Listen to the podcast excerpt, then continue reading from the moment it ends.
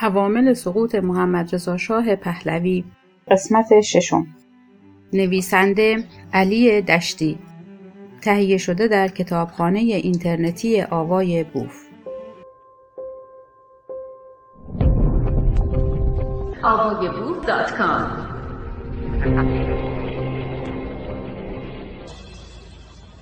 عقده کتاب نویسی و مصاحبه مطبوعاتی. کتاب نوشتن و مأموریت برای وطن را عنوان کردن ماهی یک بار مدیران جراید تمام ایران را به حضور پذیرفتن و برای آنها نقد کردن و به سوالات پرت و پلای خبرنگاران و روزنامهنگاران جواب دادن و احیانا مشکلات سیاسی را برانگیختند همه و همه برای آرام کردن این عقده روحی به شمار می رود. شاه می‌خواست حتی در نقش روزنامه نویس هم ظاهر شود همه به خاطر دارند که پس از سقوط حکومت مصدق شاه ماهی یک بار روزنامه نگاران تهران و ولایات را به حضور میپذیرفت. روزنامه نگارانی که غالبا شعن و حیثیت لازم را برای این کار نداشته و صرفا دکانی برای خود باز کرده بودند. ولی شاه در این مصاحبه ها با آنها سیاست بافی می‌کرد و منتظر بود که روزنامه نویسی سؤالی هر چند سخیف و بیمعنی مطرح کند تا میدانی مناسب برای عقدهگشایی وی فراهم آید. در این دوره شاه خود را محور کائنات فرض کرده و میپنداشت اگر هر روزنام و آوازه او سرفصل روزنامه های صبح و عصر نباشد از سوی وسایل ارتباطی جهان از وی پیوسته نامی برده نشود شن او فرو میافتد. از این رو بدون ضرورت و موجب قابل توجهی به مصاحبه مطبوعاتی روی میآورد. بارها این مطلب را با تنی چند از دوستان صحبت می کردم و همه در حیرت بودیم که آن را بر چه موجبی جز خودنمایی هم کنیم. عاقبت روزی تصمیم گرفتم حکمت این اقدام را از خود ایشان بپرسم. بنابراین شرفیاب شدم و عرض کردم تنی چند از صاحب نظران و علاقمند به اعلی حضرت معتقدند که مصاحبه های مطبوعاتی اعلی حضرت حتی الامکان محدود گردد زیرا چه بسا مسائل غیرقابل جبرانی را موجب شود. علاوه بر این بنده که مخلص اعلی حضرت هستم قالب این مطبوعاتی ها را نمیپذیرم. وانگهی اگر ضرورتی و اصراری برای این کار هست ام کنید مخبران و مدیران جراید آنها که مجرب و دارای وزن و اعتباری هستند شرفیاب شوند. شنیده مرتزاخان ایزد پناه نیز جرأت کرده و این مطلب را حضورتان معروض داشته ولی مورد بیمهری قرار گرفته است. شاه پس از اندکی درنگ گفت خیلی مطلب هست که باید گفته شود و این مصاحبه مطبوعاتی فرصتی است برای ذکر آنها. خدمتشان عرض کردم اعلی حضرت نخست وزیر دارید وزیر اطلاعات دارید. علاوه بر این مجلس شورای ملی و سنا هست. ممکن است مطلب مورد نظر در یکی از این مجالس یا به وسیله یکی از مقامات زیصلاح مطرح شده و مقام مربوط بدان پاسخ دهد. فرمودند آیا سخن آنان مانند سخن من وزن و اعتبار دارد؟ طرف مقابل متعاقد نشده و گفت البته سخن آنان وزن و شن فرمایش اعلی حضرت را ندارند.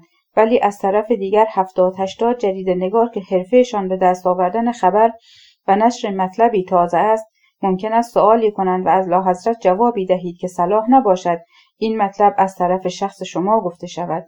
زیرا اگر وزیری در جواب مخبری نادرستی گفت یا مطلبی گفت که نبایستی گفته شود ممکن است آن را تکذیب کرد.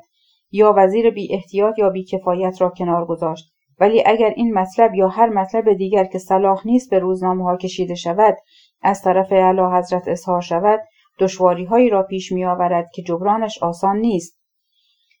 از غذا چنین هم شد. نمی‌دانم قضیه عراق اتفاق افتاده بود یا بحرین. مرحوم فرامرزی سوالی کرد و شاه پاسخی داد که سر و صدای روزنامه های عراقی را برانگیخت و تعرض آنها برخلاف انتظار به شخص شاه بود که حریمی برای وی قائل نشدند. همین امر موجب شد که صاحب نظران خیرخواه ایشان را متوجه وخامت امر کرده و مخصوصا بر این نقطه نظر تکیه کردند که رؤسای کشورها دارای حریمی هستند و جراید حق ندارند نسبت به آنها بیادبی کنند. البته این درس تنبیهی شد و برای مدتی مصاحبه های مطبوعاتی شاه از بین رفت ولی حتی تا اواخر سلطنت در این تشنگی دیده می‌شد و مخبران جراید فرنگ چون مزاج وی را مستعد گفت و شنود می‌دانستند به تهران می آمدند و به جای اینکه با نخست وزیر یا لااقل وزیر دربار مصاحبه کنند با شخص شاه مصاحبه می کردند و در این مصاحبه ها بود که شاه با غرور و خودپسندی مستکی به پاره ای از آنها می گفت بیایید مملکت داری را از ما بیاموزید. بسی غرور و خودپسندی لازم است که شاه ایران بر اوضاع سیاسی اجتماعی و اقتصادی فرانسه و انگلیس و آلمان خورده گرفته تدابیر آنها را غیر کافی بناند و آن را با آنها گوشزد کند. نقش مغرورانه شاه در اوپک. پنج شش سال قبل که می‌خواست 20 درصد قیمت نفت را افزایش دهد به مناسبتی نطقی کرد و در طی آن صریحا گفت قیمت نفت را 20 درصد بالا می‌بریم و من مسئولیت آن را بر عهده می‌گیرم. شاه از اینکه روزنامه ها او را عقاب اوپک می‌گفتند مست می‌شد و می‌خواست این عنوان را به خود محصور کند. وگرنه یک سیاستمدار عاقل و با تدبیری که در حوزه دولتهای عضو اوپک وزن و اعتباری دارد و از سوی دیگر می‌داند که بعضی از این دولتها یا از لحاظ احتیاج مبرم یا به واسطه داشتن نقشه های اقتصادی برای کشور خیش مایل بدین امرند و از این لحاظ می‌خواهند نفت را گرانتر بفروشند در این صورت زمزمه بالا بردن قیمت نفت را باید در دهان آنان بگذارد و خودش نیز روش عاقلانه و حد وسطی برگزیند و به اصطلاح میانجیگری کند نه اینکه در سن موریتس بنشیند و به مصرف کنندگان نفت آمریکا و اروپا بفهماند که او عامل گرانی سوخت آنها می شود و به نتیجه آنان را از خود ناراضی کند چنان که گفتیم خودنمایی به خط مستقیم نقطه مخالف شخصیت قوت فکر و قدرت سجایاست و هر قدر شخصیت ضعیفتر باشد میل به خودنمایی افزونتر می شود. این صفت سوم در هر کس ریشه دواند او را سقوط به سقوط می کشاند و این گوریست که تمام خودکامگان تاریخ در زیر پای خود حفر می کنند و به یک آن در آن فرو می افتند. آنچه در اینجا مطرح است موجبات خودنمایی و غرور است. در پاری از زمامداران خودکامه موجباتی کم و بیش برای غرور و فریب دیده می شود ولی برای محمد رضا شاه این موجبات به هیچ وجه فراهم نبود. در عین حال غرور او روز به روز فزونی می گرفت و عبرت انگیز اینکه به چیزهای بیپایه و اساس به خیالات واهی و افسانه آمیز تکیه می کرد که از آن جمله می توان جشن تاجگذاری جشن رب قرن شاهنشاهی آریامر جشن بنیانگذاری شاهنشاهی ایران جشن پنجاه سال شاهنشاهی پهلوی استقرار حاکمیت مطلق و از همه مستکتر حزب رستاخیز را نام برد. جشن تاجگذاری 1346 نمونه گرفتن لقب که فی حد ذات بی منطق و موهوم به نظر می رسید و شاید تنها موجب باور کردنی آن اقناع روح حقیر خود او بود که پندارهای نابخردانه بر آن سایه افکنده بود و احیانا ارزای کسان و بستگان وی که سلطه مطلقه پدر و بنیانگذار سلسله را در پیش چشم داشتند در دوره های دوم و سوم شاهنشاهی زیاد است و با فراغ بال و شکیبایی در امر تحقیق و تفحص می توان دهها از آن نمونه را برشمرد که یکی از آنها جشن تاجگذاری است. شاهی بدون زحمت و مرارت به مقام والای پادشاهی کشور می رسد. کسی مدعی او نیست و همه دولتها بدین حق قانونی وی اذعان کردند دو مجلس میل و اراده او را گردن نهادند دولتها در اختیار او هستند ولی این امر او را راضی نمی کند و تا صحنه چون صحنه تئاتر را نیندازد آرام نمی‌گیرد. تاجگذاری یعنی چه و برای چه؟ اگر این امر که مستلزم خرجهای گذاف و تمرینهای متعدد بود باعث تقویت بنیان سلطنت می‌شد کسی ایرادی نداشت. ولی خیر باید جشنهای تاجگذاری برگزار شود و تاجی مطابق قواره سر او فراهم آید و چندین بار خود و خانوادش در تالار, تالار موزه مشق راه رفتن و ایستادن مقابل تخت تابوس را تحمل کنند تا روز موعود برسد و او با قیافهای که به قیافه بازیگران تئاتر بیشتر شباهت دارد میان همسر و فرزندانش بایستد و تمام رجال کشور نیز حضور یابند. آیا دست زدن بدین کار بر شن و اعتبار او میافزود یا بنیان سلطنت وی را استوارتر میساخت؟ شخص اندیشمند نمی‌داند این چنین اقدامها را بر چه هم کند. جز اینکه خیال کند محمد رضا شاه برای بازیگری تئاتر خلق شده و اینکه حقایق و واقعیات موجود را می‌خواهد به صورت نمایشنامهای درآورد. جشن 2500 سالی شاهنشاهی ایران 1350 از این بدتر جشن 2500 سالی شاهنشاهی ایران است که چهار سال بعد از آن یعنی در سال 1350 برگزار شد که فرهنگیان که فرنگیان آن را به بالماسکه تشبیه کردند و همه آنها در حیرتند که چرا دولت ایران هزارها میلیون تومان خرج کند صد چادر گرانبها و صدها اتومبیل مرسدس بنز با ریخت و پاشهایی که لازمه آن است در سخت و جمشید فراهم آورد. از رستوران ماکسیم پاریس غذا تهیه و وارد کند.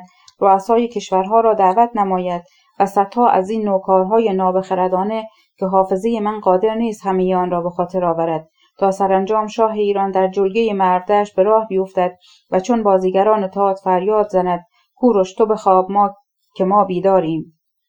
عجب بیدار بودند که چند نطق آقای خمینی او را چون موش و ای به خارج از مرز ایران پرتاب کرد. بدین مناسبت به یاد نطقی میافتم که روز معرفی کابینه آموزگار ایراد و خطاب وزرا فرمودند آمریکا نقشه تقسیم ایران را کشیده بود و می‌خواستند پس از تقسیم و تجزیه کشور قسمتی به نام ایرانستان برای ما باقی بگذارند. این خیالات واهی را مگر به گور ببرند مگر از روی جسد ما عبور کنند؟ عجب از روی جسد ایشان عبور کردند. شاهی که چنین سخنان بزرگی را ادا می کند از بانک الله اکبر عامه مردم با آن فضاحت و رسوایی فرار کرد و منتظر نشد کسی از روی جسد ایشان عبور کند. او فریفته الفاظ و مجذوب جمله های پرتمطراق بود. شاید برای ادای همین جمله مسئله تقسیم ایران و ایجاد ایرانستان که تا آن زمان کسی از آن خبر نداشت و تا کنون هم کسی نمی‌داند این نقشه کجا تحریزی شده است منظور خاصی نداشته است جز اینکه قدرت ارتش چهارصد هزار نفری خود را بر رخ مردم بکشد. کوروش ثانی در تاریخ ایران با همه انقلابات و تحولات گوناگون و غیر مترقب آن شاهی بدین ضعف نفس و بدین مایه عقده داشتن آن هم عقده خودنمایی و خودستایی وجود ندارد. کسی نمی‌داند فکر کوروش کبیر را چه کسی به ذهن او آوارد ساخت. آیا مغز علیل خود او بنیانگذار این اندیشه بوده است که در قرن بیستم از کوروش کبیر دیگری است یا چاپلوسان و آتشبیاران معرکه این فکر کودکانه را به وی القا کردند تاریخ ساخته و پرداخته اوضاع اجتماعی و سیاسی دنیاست و اوضاع سیاسی و اجتماعی ساخته اندیشه و سیستم اقتصادی و همچنین امکاناتی است که فراهم می آید.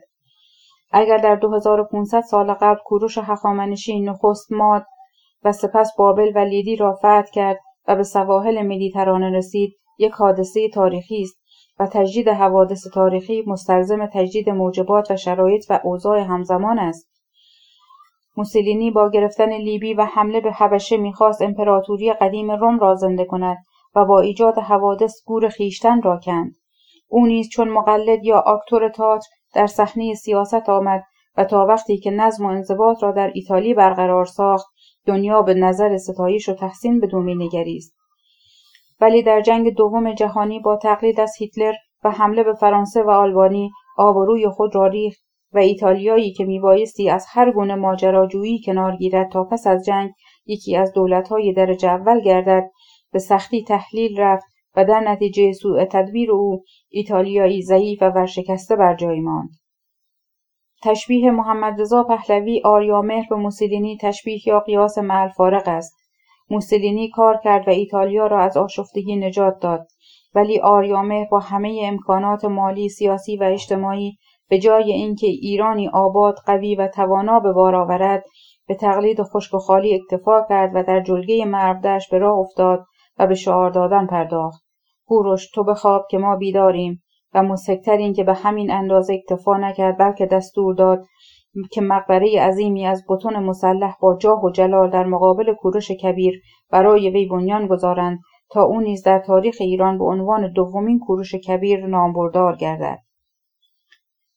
از همین قبیل است آین ملی پنجاه سال شاهنشاهی پهلوی و جشن رب قرن پادشاهی افتخارآمیز آریامر و تشکیل لژیون خدمتگزاران بشر که جز فشار بر بودجه این ملت مظلوم و محکوم که باید تاوان مظلومیت و محکومیت خیش را در برابر خودکامگان و نوکرپروران تاریخ این کشور بپردازد اثری دیگر نداشت. شاه بنده و نوکر می‌خواست نه همکار. اگر او به جای این همه پالایشگاه مؤسسات پتروشیمی انرژی اتمی عمران و آبادی شهرها و روستاها ایجاد جاده ها، گسترش فرودگاه ها و خطوط هوایی داخل و خارج و هزاران کارگاه، کارخانه، مدرسه، دانشگاه و مؤسسات آموزش عالی اندکی زحمت می‌کشید از غرور و خودکامگی خود و حرس و ولع خاندان سلطنت کاسته بر غرور و احترام و شخصیت مردم این مرز و بوم میافزود و به جای پرورش روح عبودیت و بندگی همکار و صاحب نظر تربیت می‌کرد. او و ملتش بدین سرنوشت دچار نمی‌شد. او ترجیح می‌داد به جای اینکه ملتی لایق تربیت شود عدهای سودجو و بیمنزلت هر چند درس خوانده و تحصیل کرده را در پستهای گوناگون بگمارد. به نحوی که تنی چند از سرسپردگان او هر یک متجاوز از بیست شغل زیر نظر داشتند. بدیهی است این دهنکجی به جامعه و بیاعتنایی به حقوق مردم. مستور نمیماند و مجموعه این بیعدالتیها و فشارهای طبقاتی است که آقای خمینی را میپروانند و ملتی را به انقلاب ناگزیر می‌سازد. مسلما آمریکا شوروی انگلیس و فرانسه به اعلیحضرت همایونی دیکته نکردند که در امور کشورداری بدین شیوه عمل نماید و این هنر و ابداع خود ایشان است که باید سرمشق جهانیان هم قرار گیرد. هیچ خطری برای یک زمامدار بدتر از فقدان روح عدالت اجتماعی و ایجاد فاصله میان طبقات جامعه نیست و طبیعی است که به مدد الفاظ و به وجه کاذب و دم از عدالت اجتماعی زدن و این مفهوم بدون محتوا را هر دم به رخ مردم کشیدن کمکی به حل مسئله نمی کند. تمدن هر قومی مدیون اعمال و افعال و ابداع از فضایل افراد آن قوم است چنان که نویسنده ای می گفت عظمت هر کشوری نه به برج و باروهای آن و نه به قدرت ناوگان آن است بلکه متوقف بر مردان با فضیلت و کارآمد است این نویسنده معتقد بود که وجود رجال سودمند و با کفایت پس از کتاب آسمانی و شرایع انبیا بیش از هر کتابی در نشر مکارم و استحکام بنیان سجایای مردم مفید و موثر است چه بشر از راه پیروی از بزرگان به سوی کمال می رود. کار ملک است آنکه تدبیر و تأمل بایدش. دریق که این جوهر در شخص محمد رضا شاه نبود نه خود این ملکات فاضله را حائز بود و نمی توانست طبعا هستی بخش و فیاض باشد. به زم او رئیس دانشگاه تهران و استادان برجسته دانشگاه باید همه تخصصها تدبرها و تجربیاتشان را کنار گذاشته بل قربانگو ذلت پذیر بی اراده و گوش به فرمان ایشان باشند. اگر یک مسئول کارخانه باج نمی‌داد و متکی به دانش و دسترنج خیش بود باید تمام عوامل فراهم شود تا سرانجام او و کارخانهاش به رکود و توقف بیانجامد. یک وکیل یا وزیر وقتی به دندان او بود که از عقل و کفایت استفاده دهد و پا جای پای ایشان بگذارد. طبیعی است که با این طرز تفکر و با این شیوه مبتزل فرهنگ و تمدن ملتی رونق نمی‌گیرد و به دروازه تمدن بزرگ نمی‌رسد. ساختن جزیره کیش. با اینکه شاه پول و مکنت فراوان داشت و در صحنه خاورمیانه هم رقیب و مزاحمی نداشت و نیز با آن همه امکانات نظامی و حمایتهای جهانی به جای آنکه بر عمران آبادی شهرها و روستاهای کشور بیافزاید به ساختن جزیره کیش پرداخت. آیا هیچ پادشاه عاقل و مدبری چنین می کند که برای گذراندن ده دوازده روز در سال هزارها میلیون تومان خرج آبادی کیش کند؟ برای خود و کسانش قصرها بسازد و ها و ها ترتیب دهد. و از پاریس فواحش را فواحش و اغذیه وارد کند. همین مبلغی که خرج جزیره کیش شده است اگر سرمایه گذاری می‌شد تا مملکت از ورود گندم گوشت کره پنیر تخم مرغ و مرغ و امثال آن نیاز گردد و اگر مصرف تأمین مسکن رفاه و آسایش طبقه کم درآمد به ویژه ساکنان جنوب تهران می‌شد. و به نتیجه منظره شرماور زاغه های سیاه و تاریک جنوب شهر و ساختمان های بیدفاع و بدون مسیل آن حوالی بر زمامداران فرومایه آن مملکت و سوداگران مال و جاه نفرین نمیفرستاد پایه های سلطنت و شالوده حکومت را بدین سهولت متزلزل نمیساخت. سلطنت و حکومتی که تمام عوامل پیشرفت را همراه داشت و از نظر ظاهری خاری در چشم دشمنان شده بود و می‌رفت تا قویترین کشور خاورمیانه و آبادترین سرزمین آسیا را به جهانیان بنمایاند. کمیسیون شاهنشاهی چنان که گفتیم حکومت هویدا سیزده سال دوام کرد تمام هوش و استعداد او در این به کار می‌رفت که مبادا ای به ساحت قدس شاه و دستورالعملها و عوامل او وارد آید. با این همه شوروی قضیه به درجه ای رسید که خود خان هم فهمید. و روی همین اصل در اواخر حکومت او کمیسیون شاهنشاهی در دفتر مخصوص شاه تشکیل داد تا به حساب دولت و کارهای انجام شده و انجام نشده رسیدگی کند. این رسیدگی که حقا در شعن مجلس شورای ملی و سنا بود بدین ترتیب در اتاق در بسته دفتر مخصوص انجام می‌شد و دولت به جای اینکه در برابر قصور یا حتی تقصیرات خود مورد معاخذه و بازخواست مجلسین و به نتیجه افکار عمومی قرار گیرد در نزد دفتر مخصوص مسئول بود. یعنی تنها یک مرکز و فقط یک نفر حق قضاوت و رسیدگی داشت و آن شخص شاه بود و این خود عملا به منزله تعطیل مشروطیت محسوب می‌شد. البته نارسایی ها و نقص در اجرای عوامل بیدلیل نبود و این دلایل به درجه مقنع بود که حتی شاه نیز آن را میبخشود و قاصر یا مقصر کنار نمی‌رفت بلکه ممکن بود تغییر پست دهد. همه می‌دانیم که این حالت قانع کننده نبود و به هیچ وجه در ارزای افکار عمومی تاثیر نداشت. به تب افکار عمومی در مجرای نهایی خود از جریان باز نمی ایستاد و آنچه به منزله دوا و درمان به کار می‌رفت در شدت دادن درد موثر بود. مثلا اگر شهردار تهران به دلایل گوناگون کفایت اداری کار را ندارد مجازات نمی شود و اگر هم مجازات می شود به عنوان سناتور انتصابی به کاخ سناه راه مییابد. شهرداری که اگر قرار شود در مورد او رفراندومی صورت گیرد حتی در میان اعضای دولت و طرفدارانش نیز رأی نمیآورد و تا این اندازه مورد تنفر و انزجار است. این امر میرساند که شاه از وی حمایت کرده و مانع از آن شده است که دولت مجلسین یا جراید جرأت کنند از وی انتقاد نمایند. استاندار یا حاکم یک ایالت اگر تدبر خود را در جهت تنظیم و عبور رفع اختلاف کت خدامنشی و عمران آبادی که بالمال موجب بالا رفتن شن و حسیت حکومت و سلطنت است به کار اندازد مطلوب نیست بلکه حاکمی مطلوب است که مطابق با امیال او کار کند و موقع را برای فرو نشاندن آتش خودنمایی وی فراهم سازد. این نوع حرکات انسان را در انظار مردم زبون و بیمقدار می‌سازد و شن و مرتبه او را پایین میآورد. جشن ششم بهمن. چه لزومی دارد که بدین مناسبت مضحک هیئت دولت و تمام اعضای وزارتخانه ها در سرمای مهلک مقابل عکس وی به صف ایستاده یا رژه بروند که آن وقت بر اثر انجام این تکالیف شاق همه رژه دهندگان و رژه روندگان را به قرقر و حتی ابراز نفرت و دشنام بکشاند. همچنان که کشانیدن رجال و اعضای مجلسین و اعضای سفارتخانه ها در نوروز 1355 با آرامگاه رضاشاه به جای کاخ گلستان همه شرکت کنندگان را به لعن و نفرین وادار کرد و به جای اینکه این تشریفات بر استحکام بنیان سلطنت بیافزاید برعکس در همه مردم نوعی بیزاری و انزجار برانگیخت. شما شاهی را که هنگام تولد ولیعهد در بنگاه حمایت مادران و نوزادان مردم اتومبیلش را روی دست بلند می کنند و هنگام مراجعت از سفر او را در آغوش می گیرند مقایسه کنید با شاهی که هنگام ترک وطن مردم دسته به دسته به خیابانها بریزند و فریاد شاه رفت شاه رفت سر دهند.